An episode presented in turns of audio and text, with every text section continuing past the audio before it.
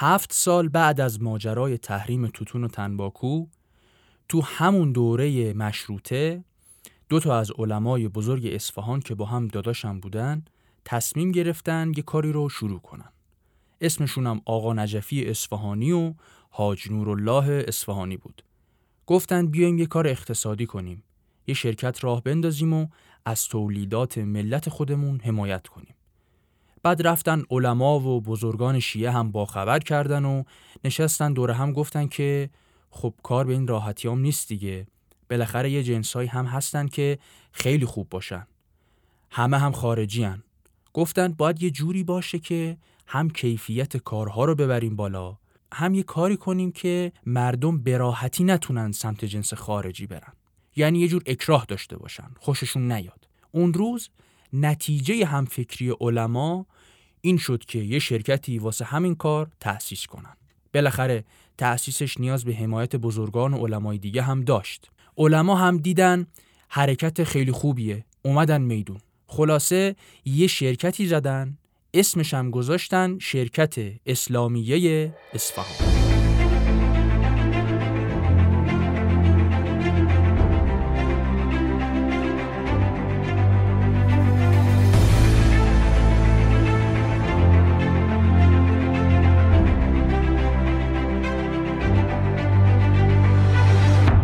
سلام. من محمد کرمی نژاد هستم و چیزی که میشنوین اپیزود چهارم از مجموعه جایگاه دین در تاریخ ایرانه تو این مجموعه سعی دارم تا تأثیر دین در اتفاقات تاریخی ایران رو بررسی کنم. همراه ما باشید.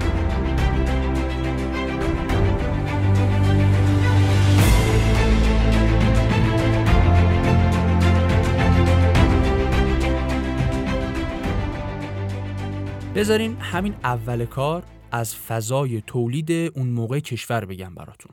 توی کلمه وضعیت اقتصادی و تولیدی مملکت اون زمان تو همین یک کلمه خلاصه میشه. افتضاح. همه پوشاک و چیزایی که ملت نیاز داشتن از اون طبقات اعیون و مایدار جامعه بگیر تا اون روستایی که صبح به صبح باد می‌رفت سر زمینش و انگلیسیا خودشون به تنهایی تأمین می‌کردن. یعنی فضا جوری بوده که اگه فردا انگلیس می‌گفت مثلا دیگه خبری از لباس و اینا نیست شاید واقعا کشور به راحتی فلج می‌شد. دیگه ملت از سر ناچاری باید می‌رفتن گونی میپوشیدن. سال 1316 قمری بعد از حرفا و صحبتهایی که بین علما رد و بدل شد جناب آقا نجفی که اصفهانم بود تصمیم گرفت بعد نماز جماعت یه صحبتی با مردم داشته باشه. رفت مسجد و نماز جماعت و آقا نجفی خوند و بلند شد که تو مسجد شاه اصفهان واسه مردم صحبت کنه. جمعیت هم همه اومدن منتظرن ببینن آقا نجفی چی می‌خواد بگه بهشون.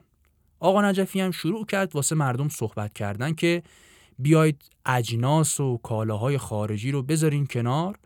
چه کاریه؟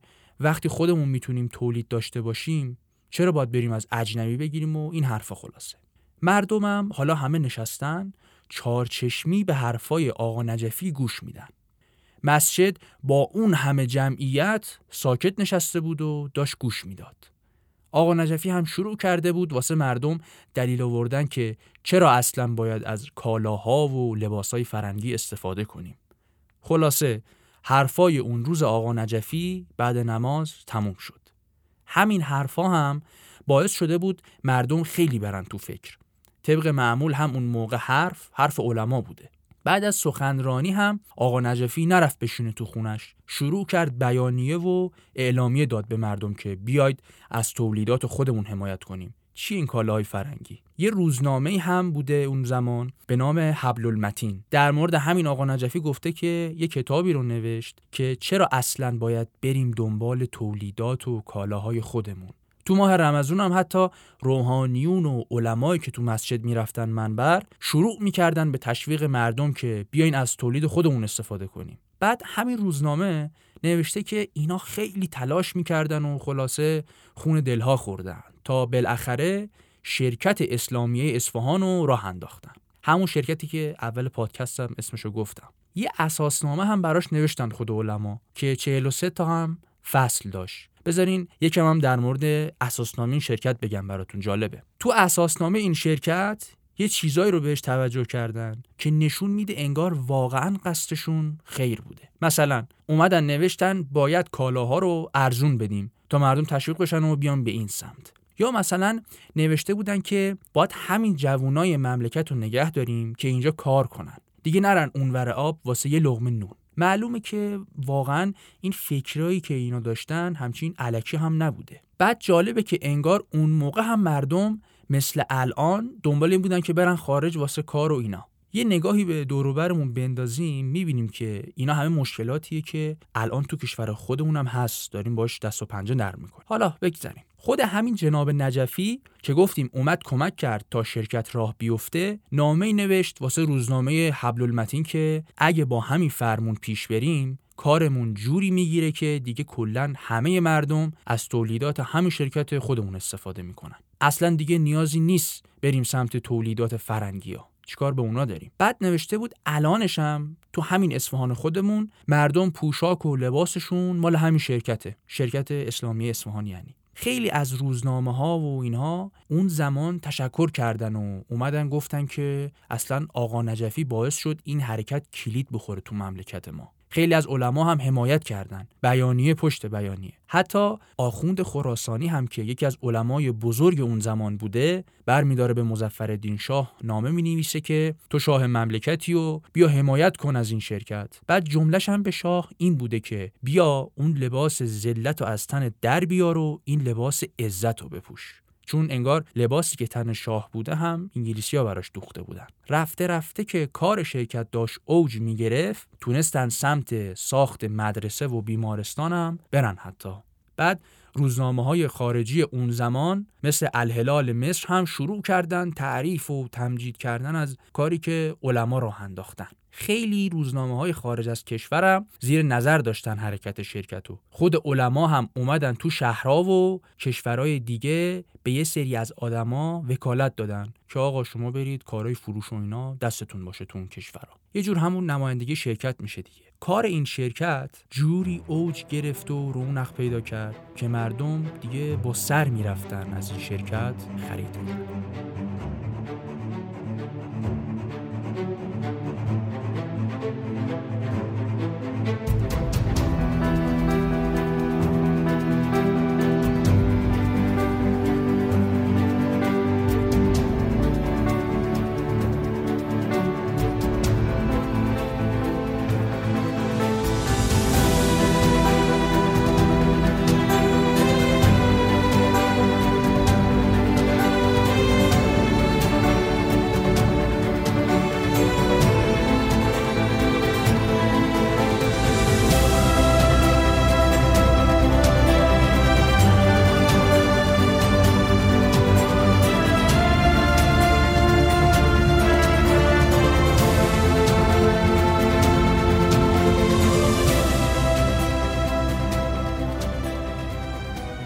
نوشتن جوری مردم از تولیدات این شرکت استقبال می‌کردن که وقتی جنساش تو شهرهایی مثل بوشهر و کاشان پخش شد مردم شروع کرده بودن به خوشحالی. جشن می‌گرفتن شاد بودن خلاصه پارتی دور هم برای خودشون گرفته بودن دیگه. حتی همون روزنامه حبل المتین که مدام گزارش می‌داد از کارهای شرکت میگه استقبال جوری بوده که تا حالا ندیده بودیم واقعا مردم اینجوری خوشحالی کنن و جشن بگیرن. بعد میگه یه چند تا بلژیکی هم تو گمرک کار می‌کردن. وقتی اومدن لباسا رو دیدن هم ازش خریدن هم خیلی تعریف کردن از لباسا خلاصه بیوتیفول از زبونشون نمیافتاد.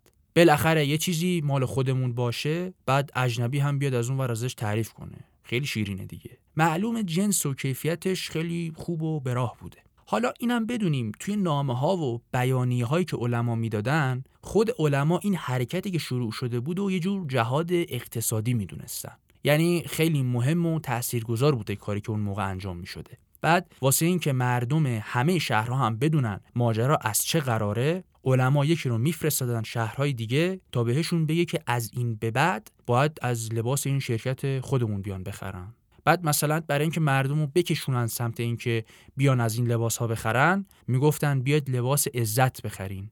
چی اینا میپوشین؟ کل حرفشون هم این بود که وقتی خودمون می‌تونیم تولید بکنیم خب چه کاریه که از اجنبی بریم بگیریم؟ مثلا وقتی می‌تونیم لباس بزنیم با بهترین جنس چرا پولمون رو بریزیم تو جیب فرنگی ها خودمون می‌تونیم کار کنیم دیگه. خلاصه کار این شرکت به جایی رسید که حتی لباسای مدارس و لباسهای نظامی هم می‌دادن به همین شرکت اسلامیه بزنه. فعالیت هایی که این شرکت می‌کرد تو کل ایران پیچید و خیلی هم سریع مشتری پیدا کرد. جوری بود که جنسا نیومده تو شهر تموم می‌شد. یه روند رشد خیلی خوبی رو داشت پیش می‌گرفت. حتی آوازه کارای این شرکت تو کشورهای اروپایی و فرنگی هم پیچیده بود جوری شده بود که از لندن و پاریس و مسکو و اینا هم مشتری داشتن سفارش می‌گرفتن یا مثلا جاهایی مثل همین استانبول ترکیه، بغداد، بمبئی، مصر خیلی خلاصه طرفدار پیدا کرده بود. بعد گفتیم که این شرکت فقط کارای پوشاک و اینا نمی کرد. بعدها که رونق گرفت و راه افتاد سمت ساخت مدرسه و بیمارستان هم رفتم. اما بازم فقط مدرسه و بیمارستان نبود. کارایی مثل ساخت راه آهن و کارخونه نق هم می‌کردن. بعد جالبه که اینقدر کار اینا رونق گرفته بود که بانک و سهام هم تو ایران راه انداختن این دیگه خیلی جالبه چون می‌دونیم دیگه بالاخره بانک یه چیزیه که خیلی زیاد سرمایه می‌خواد باید یه پشتوانه مالی خیلی وسیعی داشته باشه دیگه اما اینم داشته باشیم که رونق و پیشرفت این شرکت همچین به نفع انگلیسیام نبود بالاخره. جوری داشت رشد می‌کرد این شرکت که دیگه رسما جای کالاهای انگلیسی رو داشت تو ایران و خلیج فارس پر می‌کرد. بساتی درست شده بود واسه انگلیسیا از اون طرف دولت انگلستان هم که بالاخره آروم نمی‌گرفت برداشت یه نامه زد به وزارت خارجه ایران و بهشون گفت این چه وضعیه. علمای شما برداشتن به ملت گفتن از خارجی ها چیزی نخرین. اینا می‌خوان اصلا ما رو از ایران بندازن بیرون. این نمیشه اینجوری که. خلاصه حرفشون این بود که کارهایی که این علمای شما دارن می‌کنن آخرش به جاهای خوبی ختم نمیشه. یه حرکت هم حتی می‌زدن واسه اینکه جلوی رشد و این روند پیشرفت شرکت اسلامیه رو بتونن بگیرن. مثلا اومدن اختلافات مذهبی و دینی رو بزرگش کنن بهش پروبال بدن. خیلی هم تبلیغشو کردن که یه جوری مثلا به چشم بیاد. ولی خب کارشون نگرفت. حتی یه روحانی مسیحی که اون موقع مسیحیام تو اصفهان زیاد بودن یه نامه برای روزنامه حبل المتین نوشت و گفتش ما الان هلوهوش 300 ساله که تو هیچ دوره ای به اندازه دوره قاجار اینقدر راحت نبودیم. یعنی اینقدر به ما احترام میذاشتن و با همون دارن خوب رفتار می‌کنن و بعد به روزنامه حبل المتین هم سپورت که این نامش چاپ کنن تو روزنامهشون حتما.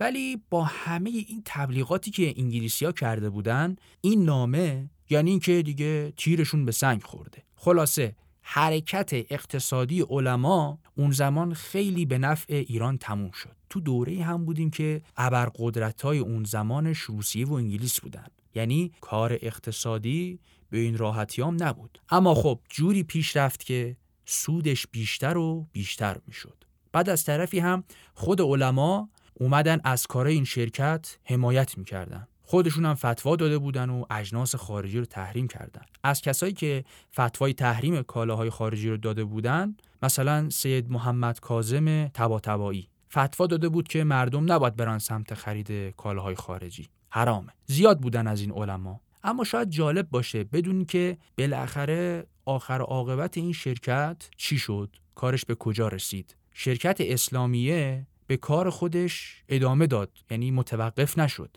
حتی تو مرکز اسناد ملی مجلس هم این اوراق و چک و سهام شرکت هم هنوز هست. داره اونجا نگهداری میشه.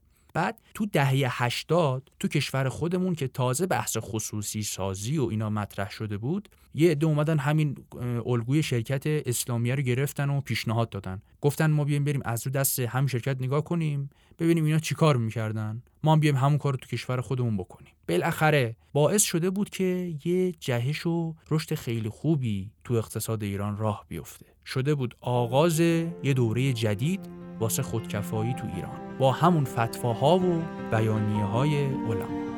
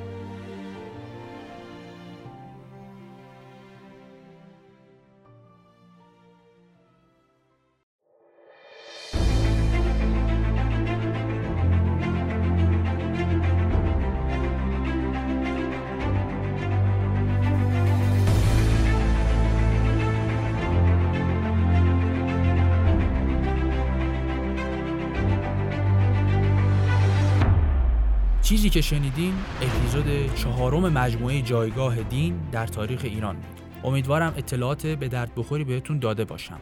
همچنان از ما حمایت کنین که با همین حمایت های شما دلگرمی و انرژی پیدا می‌کنیم. برامون کامنت بذارید نظرتون رو بگین و اگه پیشنهادی هم دارین حتما با همون در میون بذارین. خیلی مهمه این حمایت های شما. خیلی هم خوشحال میشیم. و اینکه تو شبکه های اجتماعی هم یادتون نره ما رو حتما دنبال کنید اطلاعات بیشتر هر اپیزود رو مثل عکس ها و یادداشت ها و و خود متن پادکست رو هم اونجاها می‌ذاریم.